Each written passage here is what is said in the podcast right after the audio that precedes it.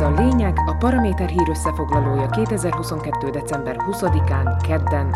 A nap legfontosabb eseményeit ma Sidó Árpád válogatta és kommentálja. A mikrofonnál Kuklis Katalin. A lényeg támogatója a Kaufland, ahol karácsonykor is lehetséges a spórolás. Normálisabb időkben és normálisabb országokban december utolsó harmadára ráfordulva már lassul a politikai tempó. Elvégre a sarkon túl már ott a nagy karácsony. Szlovákia viszont inkább az a hely, ahol jelenleg ilyen ünnepi befékeződésre nem igen lehet számítani, egy kis padlógázra annál inkább. Mert mi is a helyzet? Egy mondatban annyi, hogy bár pár napja a parlamentben megbukott a Heger kormány, nem is akármilyen performanszokkal kísérve, de ma már ott tartunk, hogy a kabinet menesztését sürgető szulik sikeresen egyezkedik a hogyan továbbról az összeomlott koalíció legerősebbjével, az ősellenség Matovics Olanoyával, illetve annak miniszterelnökével. Mindezt úgy, hogy még meg sem emésztettük a pénzügyminiszter csütörtöki bőrleszkét a majdnem lemondásával kapcsolatban, amin állt, vagyis bukott a kormánybuktatás, és kedden megint megszólalt a pártelnök, hogy a bohózatának alkosson egy újabb felvonást.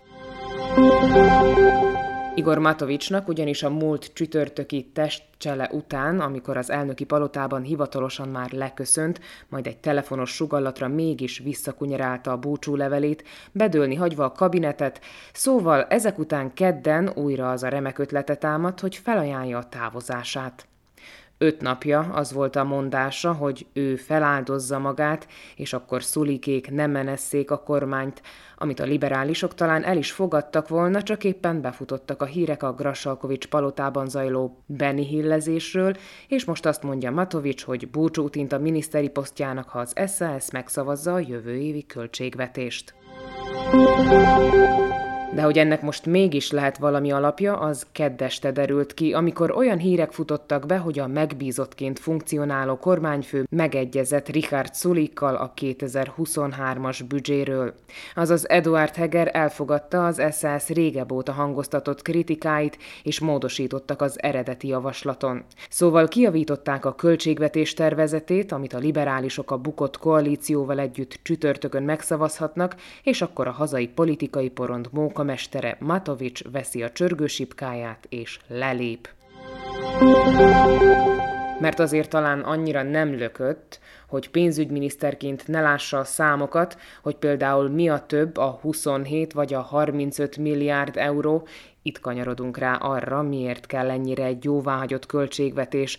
Arról van szó, ha az idén nem sikerül valamilyen formában elfogadni a büdzsét, január 1-től amolyan átmeneti költségvetés úgynevezett provizórium lép életbe, amit annyit tesz, hogy a gazdálkodás az előző évben jóváhagyott költségvetés számaiból indul majd ki. És a lényeg, míg a 2023-as tervezet 35 milliárd eurós állami kiadással számol, egy provizórium esetén ez az összeg a 2022-ben elfogadott összegnek felelne meg, ami meg potom 27 milliárd eurót kóstál.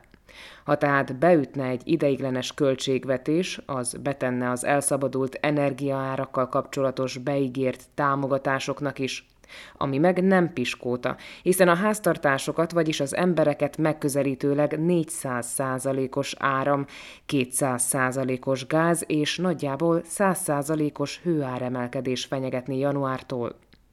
Nem csoda, hogy a kabinet egy új törvényt akar, amivel azt is elérheti, hogy szinte alig változzanak az árak az ideihez képest, ez most roppant sürgős, aztán majd később kiderül, hogy ez a nagy költségvetési megegyezés megágyazhat-e az úgynevezett új parlamenti többségnek, ahol az SZSZ képviselőivel együtt legalább 76 mandátum szólna a próbáljuk meg újra kormányzás mellett. Mert kedden este csak annyit tudni, a kormány lehetséges átalakításáról egyelőre nem tárgyalnak. Most a büdzsé diktál mindent. Közben az sem elhanyagolható tény, hogy az őszi előrejelzéshez képest jóval alacsonyabb inflációt jósolt jövőre a szlovák nemzeti bank.